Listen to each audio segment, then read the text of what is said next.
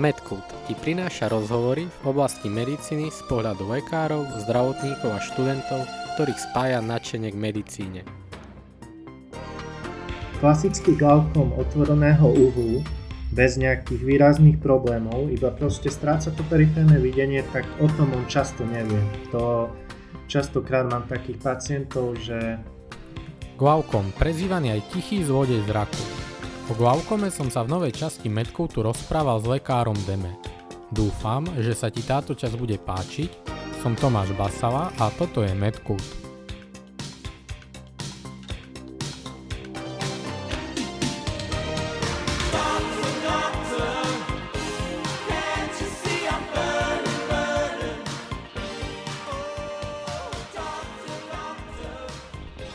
Ahoj Janko. Čau Tomáš. Tak vítam ťa v Medkúte a som rád, že si prijal moje pozvanie. Ďakujem za uvítanie, prijal som ho rád. Tak Janko, tak e, na úvod e, sa skús predstaviť poslucháčom, ktorí to budú počúvať. Povedz niečo o sebe, kde pracuješ, na akej pozícii lekára pracuješ. Tak zdravím poslucháčov, volám sa Jan Deme, študoval som v Košiciach na lekárskej fakulte a už druhým rokom pracujem ako očný, sekundárny očný lekár na e, očnej klinike Horné Počernice a je to na okraji Prahy. Pekne, pekne, tak e, Praha je ukratívne miesto. Máš veľa možností života. Je to tak, ako hovoríš. Máš tu na výber mnoho rôznych možností a voľnočasových aktivít, tak záleží asi vždy na človeku, ako to využije.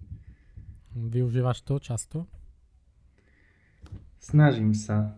Pokiaľ sa to dá, teraz sa toho veľa nedá, ale asi môžem povedať, že sa snažím ísť na maximum. A ešte tak ako keby pomimo témy, má korona dopad na tvoju prácu? Má, záleží na tom, na tom, aký veľký. Dá sa povedať, že bolo tých pacientov chvíľu menej, potom sa to nejak zase vrátilo do pôvodného stavu, ono mám pocit, že na očnom je tých pacientov stále dosť, ale predpokladám, že aj na iných oddeleniach. Jasné, jasné, no. No dobre, Janko, tak ja mám pre teba tému glaukom, ale ešte pred tým, no. tak eh, aby sme nezačali hneď glaukomom, tak povedz mi, že čo znamená pre teba oko, si očný lekár, ako ty vnímaš oko? Mm-hmm. Je to veľmi zaujímavý orgán, celkom malý, ako v praxi malý, ale teoreticky veľmi rozsiahlý. No, je to náš zmyslový orgán, takže vnímam ho ako veľmi dôležitý orgán. Môže človeka, e, môže mu výrazne zhoršiť život, pokiaľ, pokiaľ mu nefunguje tak, ako má. Pre mňa oko bol dosť nový svet, lebo Počas štúdia sme mu až tak veľa pozornosti nevenovali a ja som to v podstate príliš neplánoval, že sa budem venovať oku, takže som sa vlastne veľa vecí učil ako keby od znova a ešte stále učím, sa dá povedať. Pýtam sa to preto, lebo glaukom má veľký súvis okom. Aj preto, že glaukom je druhé najčastejšie ochorenie z očného lekárstva, ktoré kradne zrak pacientom. Je to tak, štatisticky som čítal presne, že to je druhé a na prvom mieste je údajne katarakta, šedý zákal. No, ja, ja som čítal, že na prvom mieste je ako keby vekom podmienená degenerácia makuj. Aha, tak možno, že sa to aj zmenilo, alebo možno, že si mal len iný zdroj, ale v podstate asi uh, všetky tieto ochorenia sú veľmi časté a ešte by som možno doplnil, alebo len vypichol, že glaukom, inak nazývaný zelený zákal, a katarakta, inak nazývaný šedý zákal. Toto často riešim s pacientami, že si to zamieňajú, alebo nie sú si istí, ktorý je ktorý. No tak ja, ja som si nebol istý, dokedy sme nemali očné a nevedel som, že ktorý je šedý a ktorý je zelený zákal. A aj prečo, mm-hmm. prečo sa volá glaukom, zelený zákal a katarakta šedý zákal? No katarakta celkom evidentne kvôli tomu, lebo naša šošovka vekom ako keby zašedne a z toho šedý zákal a človek aj vníma také šedavé videnie potom po čase. No ale ten zelený zákal, ja som čítal pomenovanie zelený zákal, neskôr ľudové, no a vychádza z minulosti skôr z toho, že kombináciou zmeny farby duhovky a šošovky sa môže oko javiť e, jemne so zeleným nádychom povedal vzhľadom na kataraktu, že človek vníma nejakú zmenu videnia. Vníma človek zmenu videnia pri glaukome? Čo je to vlastne glaukoma, ako pacient ho môže vnímať, či ho vlastne vníma? Pri glaukome, e, tak najprv glaukom je e, chronická irreverzibilná e, neuropatia optického nervu. Takže Pacient vníma tú zmenu videnia veľmi ojedinele, pokiaľ ten glaukom není v pokročilom štádiu. Takže on sa nazýva aj tichý zlodej zraku, pretože tam dlho človek nevníma nejaké zmeny. Jasné, jasné. A ak by si mal ten glaukom definovať z pohľadu nejakej poruchy alebo mechaniky, nejakej patofyziológie, ako by si mi to priblížil, že k čomu dochádza, že mhm. vzniká ten glaukom? Tak to, uh, ten hlavný mechanizmus je odumieranie uh, nervových uh, buniek vlastne v oku, senzorických buniek a to vzniká na základe rôznych etiológií, a, takže máš nejaké rizikové faktory. Jeden z najvýraznejších je vnútročná hypertenzia, čiže zvýšenie vnútročného tlaku. A to svojím pôsobením ako keby tlačí na nervové tkanivo v, na uh, zadnom očnom pole, tam sa nachádza očný nerv. A tým, že teda tlačí, tak vzniká tlak a následne vzniká ischémia a tam, kde je ischémia, tak väčšinou dochádza k odumieraniu. Takže takýmto spôsobom, spôsobom odumierajú v podstate nervové bunky a ty strácaš periférne videnie pomaly. Uh-huh. A tá etiológia toho zvýšeného vnútročného tlaku je známa, alebo ako keby, ako sa no. popisuje, no, že dochádza k tomu zvýšenému tlaku? Jasné, takže máš uh, rôzne etiológie, není to len jedna a za fyziologických podmienok máš v oku tekutinu a tá, pre, uh, tá podlieha uh, normálnej cirkulácii kde vlastne tvorba a odtok sú, dá sa povedať, v rovnováhe. A keď sa táto rovnováha naruší, tak dochádza k akumulácii tejto tekutiny a často proste týmto mechanizmom e, narastá ten vnútročný tlak. Kde sa tvorí vnútročná tekutina? V ktorej štruktúre oka? Tá sa tvorí v corpus ciliare, e, čo je vlastne, no po slovensky ma to napadne. Vraskavcové teleso. No, tak díky. Vraskavcové teleso, presne tak. A to sa nachádza uh, vlastne tesne za, uh, tesne za duhovkou. Je to taká vychlipenina, uh, vlastne UVI, čo je celá štruktúra.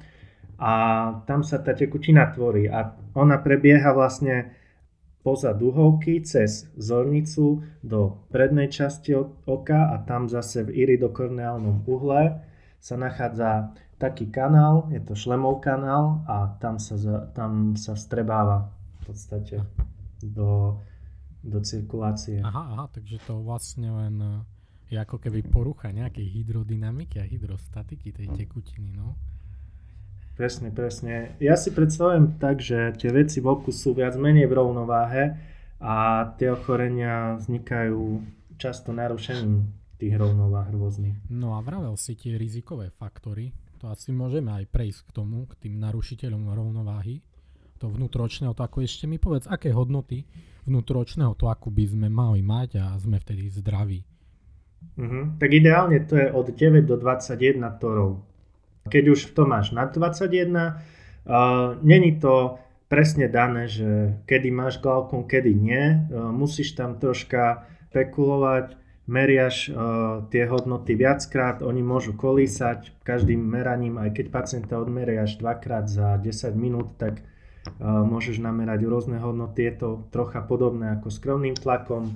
Uh, je tam veľa faktorov, či ten človek alebo či ten pacient prižmúri oko, potom hrúbka rohovky tam vplyvá a tak ďalej. Tak len to, že sú premenlivé a potrebuješ mať viac dát, aby si to mohol vyhodnotiť ako nejaký suspektný jasné, glaukom. Jasné, tak o tom potom. No a teraz tie rizikové faktory, ktoré ako keby faktory vplyvajú na, na tú poruchu toho oka alebo na štruktúry v oku. Mm-hmm. Ako na vznik no, glaukomu. Takže keď to zoberieme nejako od jedného konca, tak e, dajme tomu, že začneme genetickými faktormi. Rodinná záťaž je predisponujúca.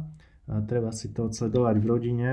Takže genetika Potom, je výrazný činiteľ pre vznik glaukomu? Genetika v podstate hej, hlavne pri tých glaukomoch, kde nevieš e, etiológiu inú nájsť, tak e, vychádzaš z toho, že primárny glaukom otvoreného uhla tam je narušená tá rovnováha a tam môže byť asi zmena v nejakom géne, géne ktorý to reguluje. Hej, sú tie gény aj popísané, ale v klinike v podstate to až tak dohlbky neriešiš. Keď vieš, že má človek glaukom, už tie gény ne, nevyhľadávaš. No, takže jeden z faktorov. Potom jeden akože najdôležitejší je tá vnútročná uh, hypertenzia. Tá môže byť spôsobená z rôznych dôvodov, môže byť prítomná vlastne ona spôsobuje potom to uh, odumieranie tých buniek. A niekto môže mať trocha zvýšený tlak a vôbec nemusí mať žiadne zmeny. Takže taktiež to treba vyšetrovať. No a potom celkové ochorenia, napríklad uh, diabetes, je popisovaná vyš, vyššia incidencia glaukomu, hej, a nejaké iné celkové uh, disbalancie.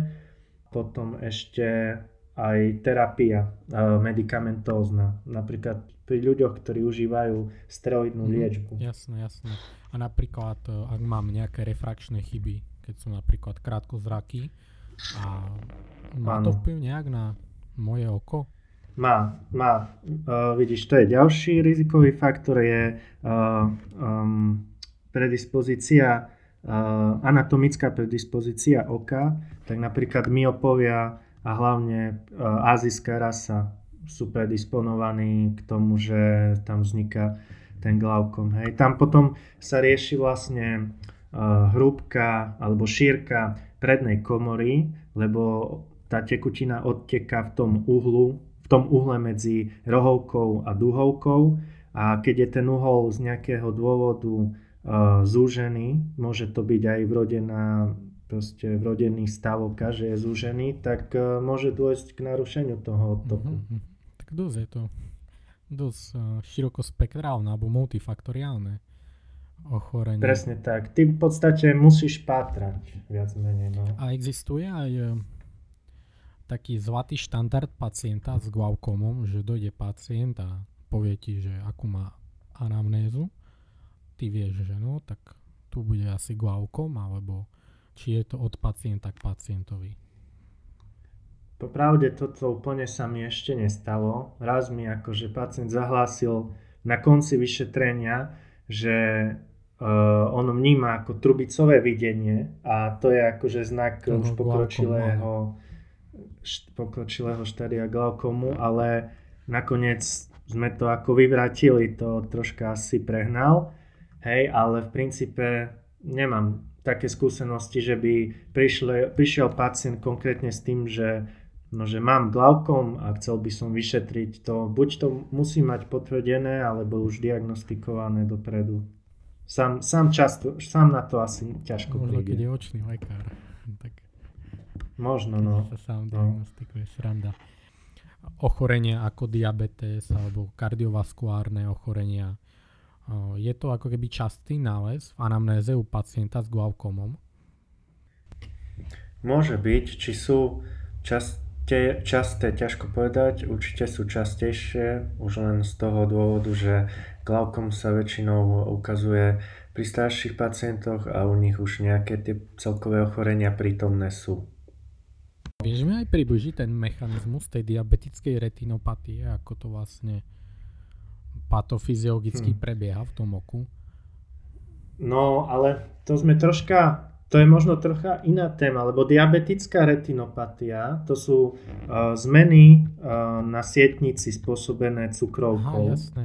Hej, a, jasné, jasné. a ten, no, ten glaukom, ten často tam nemusí byť a tam tiež sa len domnievam, že ten diabetes, keď má nejaké ďalšie prejavy, napríklad neovaskularizácie v uhle, v uhle toho, ten iridokorneálnom uhle alebo na duhovke, tak v princípe znova dochádza tými neovaskularizáciami k obštrukcii toho úlu a, a nejak týmto Aha. smerom. Hej? A, a diabetická retinopatia by som povedal, že to je trocha, to je skôr tá sietnica. diabetická neuropatia?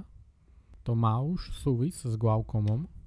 To, to už má asi väčší súvis.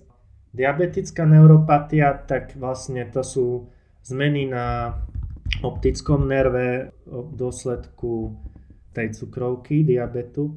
A tam asi skôr zase mechanizmus by som povedal, že je ischémia a tá ischémia vzniká na podklade uh, možno z, horšieho, z horšej perfúzie pri uh, tých ciev kvôli tej cukrovke. Hej. Tak ako v princípe je to znova uh, ubúdanie nervových vláken, tak ako pri glaukome, ale mm, je to vlastne diabetický glaukom, no dá sa povedať. No dobre, Janko, tak uh, približili sme si trošku tie rizikové faktory toho glaukomu a z toho mi vyplýva, že má rôznu etiopatogenézu. Tak aká je potom klasifikácia tohto ochorenia? Aká je klasifikácia glaukomu? Povedal by som, že môžeme ho rozdeliť z rôznych hľadisk a taká základná klasifikácia je primárny glaukom, sekundárny glaukom a e, detský juvenilný glaukom. Od čoho závisí, že pacient má primárny glaukom, od čoho závisí, že má sekundárny glaukom a juvenilný alebo kongenitálny? Tak primárny glaukom je primárny preto, lebo nevieme jeho vyvolávajúcu príčinu. Takže tu sa jedná hlavne asi o tie e, genetické faktory, o ktorých sme sa bavili. V podstate uhol je často otvorený, hej, lebo potom je ešte klasifikácia podľa šírky uhlu, kde môžeš popisovať otvorený uhol alebo zatvorený uhol. Takže primárny glaukom s otvoreným uhlom Príčinu e, nevieš, pravdepodobne genetická, uhol je otvorený a, a napriek tomu máš e, vysoké, vysoké tlaky v tom oku, takže dochádza niekde k poruche tej rovnováhy e, tvorbe a odtoku tekutiny. Potom primárny glaukom s uzavretým uhlom, takže ako vyplýva z názvu, uhol je buď zúžený alebo úplne uzavretý. Môžeš rozlišiť tri jednotky, takže chronický intermitentný a akutný ak, e, glaukom uzavretého uhla, tak pri chronickom ten je veľmi podobný glaukomu s otvoreným uhlom, charakteristicky zvýšeným tlakom, a akurát teda rozdiel je v tom, že môžeš napríklad pri gonioskopii vidieť, že ten uhol je zúžený, po prípade možno na niektorých miestach uzavretý, pri napríklad eh, predných synechiách, čo sú zrasty medzi duhovkou a eh, rohovkou. Intermitentný, ten vzniká, eh, ten je charakteristický vlastne ako z názvu vyplýva atakmi, ktoré sa môžu vracať, ale väčšinou sa spontánne, spontánne odoznejú, spontánne sa ten tlak vracia do normálnych hodnot. A potom je akutná forma glaukomu s uzavretým uhlom, ktorá sa môže popisovať ako glaukomový záchvat. Vlastne dochádza k extrémnej elevácii vnútorného tlaku až do hodnot 50 torov a vyššie. Pritom nám môže byť naozaj vomitus, po prípade rozostrené videnie, spôsobené edémom rohovky, bolesti hlavy Jedná sa o akutný stav, ktorý treba vyriešiť v čo najkračšej dobe, pretože vlastne dochádza potom k ischémii a k nekróze tých nervových vláken a to môže viesť k v podstate už dlhodobej strate zrakových funkcií. Pri sekundárnom glaukome zase má vplyv na jeho vznik nejaké sekundárne ochorenie. Väčšinou je to ochorenie, ktoré sa viaže na oko, ale môže to byť aj celkové.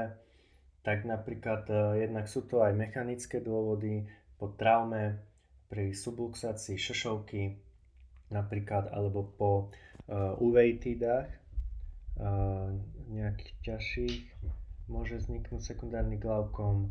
Potom sú to rôzne syndrómy očné, napríklad syndrom pigmentovej disperzie, kedy sa uvoľňuje pigment z duhovky, môže obturovať následne tramčinu v uhle, alebo pseudoexfiliačný syndrom, kde je princíp podobný. No a potom sú to napríklad z celkových ochorení, napríklad spomínaná cukrovka, pri rubeóze, čo je neovaskularizácia zornice, cievy môžu mechanicky obturovať znova uhol. No a sekundárne ešte aj pri terapii kortikosteroidmi, tie zvyšujú vnútoročný tlak, takže si to treba pri nasadení liečby odsledovať. A potom máš juvenilný glaukom, čo je vlastne forma glaukomu detského veku a je to niečo podobné ako glaukom s otvoreným uhlom u dospelého. No dobre, Janko, tak uh, zaklasifikoval si mi glaukom a teraz by ma zaujímalo vyšetrenie v oftalmológii. Ako vyšetrujete u vás pacienta? Bez ohľadu na to, že sa bavíme mm. o glaukome, príde k tebe pacient a... Tak prvé, čo sa pýtam, Eh, je, aké má problémy alebo s čím prichádza. Dôležité je subjektívne si to pre, upresniť, aké má problémy, podľa toho sa viem ďalej rozhodovať. Takže on keď mi popíše svoje má problémy, pac- tak počkaj, skoro... Má pacient s glaukomom nejakú subjektívnu anamnézu? No, tak to záleží od typu glaukomu, pretože on keď má klasický glaukom otvoreného uhlu, bez nejakých výrazných problémov, iba proste stráca to periférne videnie, tak o tom on často nevie. To častokrát mám takých pacientov, že e, ja ich preventívne e, pošlem na e, vyšetrenie, na perimeter, ktorý sa robí pri tých glaukomatikoch a zistíme to. Proste oni potrebujú možno len predlžiť vodičák alebo potvrdiť, že sú schopní a zistíme proste zmeny. Takže ja by som povedal, že to je skôr náhodné zistenie pri tom glaukóme. Mal by sa robiť určite nejaký screening, okolo po 40 po 45 by podľa mňa asi každý človek mal prísť preventívne na, na kontrolu k očnému lekárovi. A samozrejme aj skôr, ale keď sa bavíme asi o tom glaukóme, tak um, okolo tej 40 by som asi začal. Tak potom príde k tebe ten pacient a je bez nejakého nálezu v tej subjektívnej anamnéze. Jasné. Takže čo robíme štandardne, skoro u každého, je zmeranie práve toho vnútročného tlaku. To sa robí bezkontaktne, trocha nepríjemné, fúknutie do očí v podstate. Takže sledujem hodnoty. Ďalej, dajme tomu, chcem zmerať jeho refrakciu oka, to znamená, či má nejaké dioptrie alebo či nemá Uh, taktiež proste tí ľudia to nevnímajú, aj keď možno vidia na 60% sa dá povedať oproti normálnej hodnote zraku, tak oni povedia, že však vidím dobre. Hej, takže to je ďalšia taký postreh. No a potom s ním čítame optotypy, kde sa dozvieme uh, hodnoty jeho vizu. Nasleduje vyšetrenie aspekciou a to sa robí na štobinovej lampe, tam sledujem predný segment oka a pozriem sa taktiež aj na sietnicu, na zadný, zadný segment. Vravil si, že je tam aspekcia. Tak ako by mal vyzerať zdravý bulbus u pacienta? Aký by mal byť? Tak takisto ako v iných odboroch máš nejaký objektívny nález, takže popisuje sa spojivka, tá je e, kľudná, ružová, potom máš e, rohovku, rohovka má byť čistá, transparentná, bez edému. Potom máš predná komora, tá je číra, nemali by sa v nej nachádzať žiadne bunky. Duhovka, kľudná, zornica má reagovať primerane na svetlo a potom máš vlastne šošovka, tá má byť taktiež e, číra. Jasné, jasné. A ešte, pardon, zabudol som skléru a skléra má byť samozrejme biela. Kľudná. Jasné. A sú nejaké určité vyšetrenia, toniometria, gonioskopia, vieš mi ich aj popisovať, perimetria, štrbinovú ampu si dokonca spomínal. Čo je to taká tonometria? Čo si vyšetruješ tonometria? Tonometria je meranie vnútročného tlaku. Tak ako som spomínal, jedno z najčastejších vyšetrení prebieha v praxi pár sekúnd a spočíva v podstate na fúknutí nejakého množstva zvuk, vzduchu do oka a ten tonometer to dokáže zmerať na základe toho vyhodnotiť tlak v tom bulbu. Mm, jasné. A bulbe. sú aj nejaké, nejaké štruktúrálne zmeny, ktoré ti vedia ovplyvniť ten vnútroočný tlak? No najčastejšie je to práve hrubka rohovky, pretože čím je rohovka hrubšia, tým môže viac kresľovať hodnoty tlaku, potom, keď máš podozrenie, že zvýšený tlak môže byť práve kvôli hrubšej rohovke, tak robíš pachymetriu, čo je zmeranie hrúbky rohovky a potom podľa hodnot, ktoré dosadzuješ do tabuliek, dokážeš, očítavaš potom očítavaš hodnotu tlaku uh-huh, od nameranej Jasne. hodnoty. A taká gonioskopia? Tak gonioskopia je širšie, e, nespadá do základného vyšetrenia, ale je to ako keby vyšetrenie, keď uh, máš práve podozrenie na glaukom a vyšetruješ uh, iridokorneálny uhol takou špeciálne upravenou šošovkou, ktorá má zakrivené zrkadlá, aby si sa dokázal v podstate pozrieť ako keby do boku práve do toho uhla. Jasné. A čo tam vidíš v tom uhle okrem? Keby tam napríklad vidíš nejaké synechy alebo pigment, napovie ti to niečo? Presne tak. Vlastne synechie alebo ten pigment to je jedna z príčin vzniku sekundárneho glaukomu, ako sme spomínali. No ale ty hlavne sleduješ uh, šírku toho uhlu a na základe toho vyhodnocuješ či je glaukom e, otvoreného uhlu alebo zúženého, dajme tomu. Môže byť aj uzavretý uhol, ale to je väčšinou akútna situácia. Hodnotíš v podstate štruktúry, ktoré v tom uhle vidíš. A ešte ma, teraz ma zaujíma, lebo je to iridokorneálny uhol, hej? A ak e, je oko napríklad midriatické, má to nejaký dopad na otvorenie uhu, uhla? Dopad to má, pretože v midriáze práve je duhovka stiahnutá a pri svojom koreni zhrubne, takže ona ten uhol zatlačiť, môže uh, zatlačiť alebo privrieť, lebo ty používaš midriázu často vo vyšetrení, keď sa chceš pozrieť na zadný segment, na sietnicu a potrebuješ toho človeka rozkvapkať, dostať ho do midriázy. No a pokiaľ máš riziko, že má ten pacient vyššie tlaky alebo nejaké iné predispozície na to, aby tam došlo k uzáveru uhlu, tak mal by si prehodnotiť, či, či mu tú midriazu navodíš alebo nie. Ale v princípe zatiaľ sme takú komplikáciu asi ani nemali. A jasne, jasne. No, môže sa stať. A ďalšie z mnoha vyšetrení je perimetria. Ty už si ju trošku aj uh, opísoval. Perimetria alebo perimeter je subjektívny typ vyšetrenia, kde pacient fixuje centrálny bod svojim okom. V periférii v jeho vzornom poli sa ukazujú svetelné body. Tie sa ukážu a zmiznú. A vždy, keď tento bod zaznamená, tak v ruke drží tlačidlo a klikne v podstate, stlačí, stlačí tlačidlo, ktoré drží v ruke. Na základe tohto vieš zhodnotiť eh, rozsah zorného poľa to u človeka. Môže byť nejaká mapa, sa každ... mapa zorného poľa? Alebo... No dá sa povedať, ty máš určitý rozsah zorného poľa do každej strany a v podstate mediálne ho máš zúžené kvôli nosu. Tam nevidíš až tak ako, ako laterálne.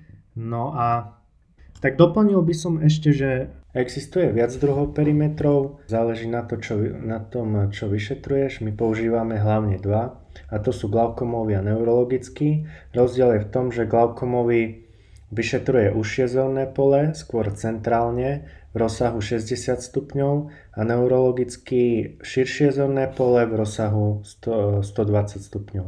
Jasné, a potom eh, v tých bodoch, kde ako keby pacient nevidí, tak je to s kotom? Presne tak, je to s kotom ty môžeš vidieť fyziologicky s kotom v mieste slepej škvrny, čo je miesto, kde vchádza očný nerv do očnej gule. Áno.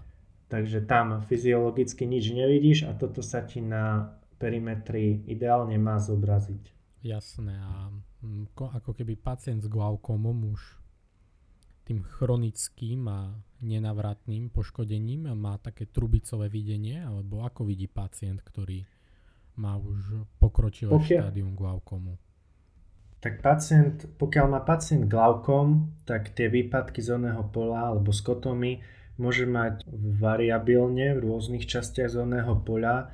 Často sa rozširuje buď slepá škona, alebo prichádzajú z periférie a dochádzajú až k centru a pri už úplne konečnom štádiu dochádza vlastne k absolútnej slepote. Ďalším vyšetrením je štrbinová lampa. Na štrbinovej lampe vyšetruješ oko aspekciou, môžeš vyšetriť samostatne predný segment a zadný segment. V podstate, ako som už predný segment sme už popisovali, dívaš sa cez optický systém, E, máš vlastne zväčšenie, taktiež e, na lampe máš svetel, svetelný zdroj a na základe tohto svetelného lúča si pri vyšetrení pomáhaš. A ten predný segment, tak objektívny nález sme už, som už popisoval, no a potom ešte môžeš e, sledovať teda zadný segment. Čo sleduješ v zadnom segmente, alebo čo ťa zaujíma v zadnom segmente? Hlavné dve štruktúry, ktoré na ktoré by som sa mal pozrieť vždy, sú papila zrakového nervu a makula. Ako tie štruktúry majú vyzerať bez tých glaukomových zmien? Tak papila je za ideálnych podmienok vnivo, ohraničená, popisuje sa tzv. cap to disk ratio, čo znamená e, pomer medzi obvodom jamky zrakového nervu a obvodom papily zrakového nervu. Tento pomer za fyziologických okolností by mal byť do 0,2 až 0,3. Ideálne by to malo byť symetrické, takže keď uh, vidíš takýto rozdiel, tak môžeš mať podozrenie a posielaš vlastne pacienta na ten perimeter. Hej. To je jedno z prvých vyšetrení. Potom sú aj ďalšie a presnejšie. Ale v podstate za, dodržiavaš určitý postup taký Aha, logický. Jasné. No tak potom ďalej čo vidíš? Tak, no ja by som možno len popísal ešte ten kap, hej, alebo tú exkaváciu, lebo to je vlastne veľmi dôležitý znak, ktorý sa sleduje pri vyšetrení. Tam treba si uvedomiť, že ten, ten cupping, to je vlastne prehlbenie uh, ako keby povrchu toho, tej očnej papily a práve toto je dominantný znak uh, glaukomu, ktorý sleduješ pri aspekcii a vzniká tak, že ten tlak ako keby tlačí na, ten, na tú papiločného nervu a vlastne tam začína tá ischemia a to odumieranie tých nervových buniek. A tam, kde odumierajú, tak vlastne vzniká takáto priehlbina a to je popisované ako kap. Keď je tento kap alebo cupping veľmi veľký, tak on proste sa zväčšuje do periférie, môže v podstate v tom extrémnom prípade sa dostať až do veľkosti obvodu samotného nervu. Takže potom vlastne popisuje, že je to, ten pomer je 0,9, dajme tomu, čo znamená ako keby 90% z tej papily. Mm-hmm, a rozumiem. A čo ešte na tom terči pozoruješ? Napríklad sú tam cievy. Ako usporiadanie yes. tých cieví alebo aká je ich konfigurácia? Tak cievy vstupujú uh, do oka spolu s očným nervom, e, vlastne prostredníctvom materia centralis retine a tá sa ďalej vetví mm, na dverami temporales, dverami nasales, no a tie sa ďalej vetvia na menšie cievy, e, ktoré takýmto spôsobom vyživujú sietnicu. Pri glaukome tam nutne patológia na cievach nemusí žiadna byť.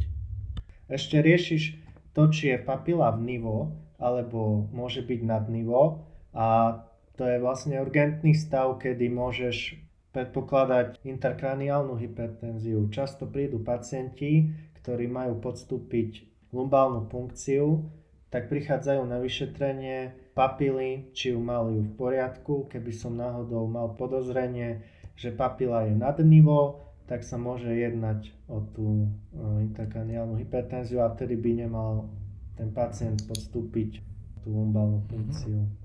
Alebo je tam zvýšené riziko konizácie. A vlastne aj pri intrakraniálnej hypertenzii je trubicové videnie? Môže byť, ale nie som si úplne istý. Skôr by som predpokladal, že bude vidieť neostro. Dobre, dobre. No a potom makua utea, ktorú vidíš v štrbinovej lampe. Čo to je makua utea? Takže makula miesto najostrejšieho videnia najväčšia koncentrácia čapikov je v tomto mieste. No a teda na ňu by si sa mal tiež pozrieť pri vyšetrení.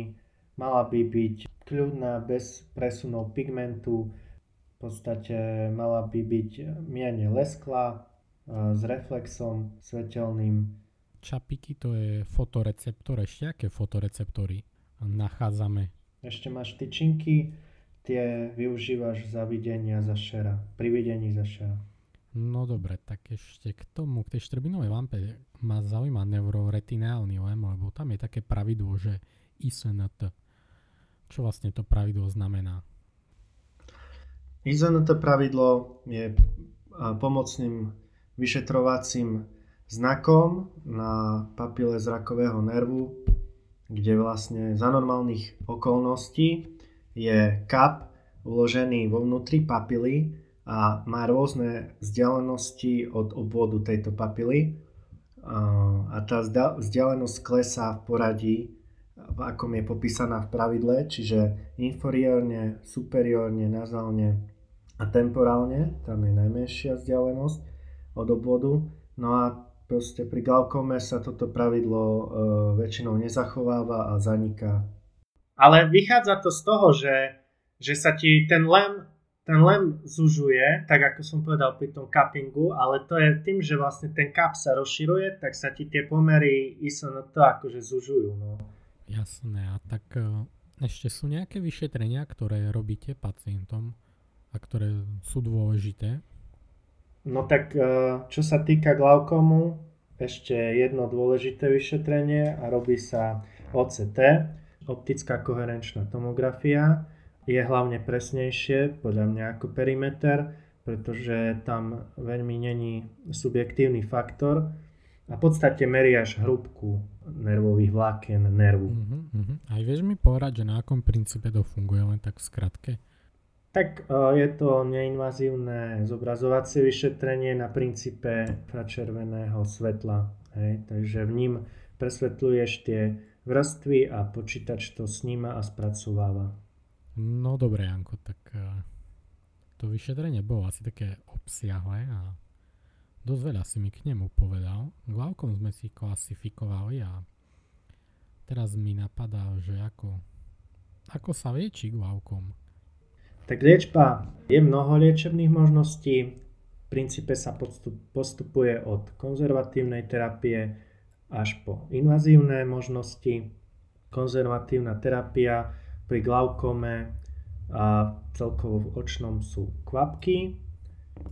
Používajú sa najčastejšie prostaglandíny, to je liek prvej voľby. A vlastne aká funkcia je potom, prostaglandínu, ak e, kvapkáš tie prostaglandíny do oka, tak aký efekt liečby očakávaš?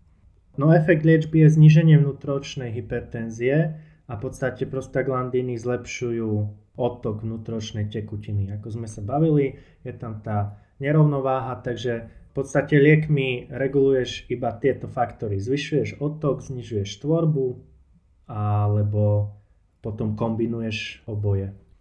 A potom okrem prostaglandínov ešte aké lieky používate?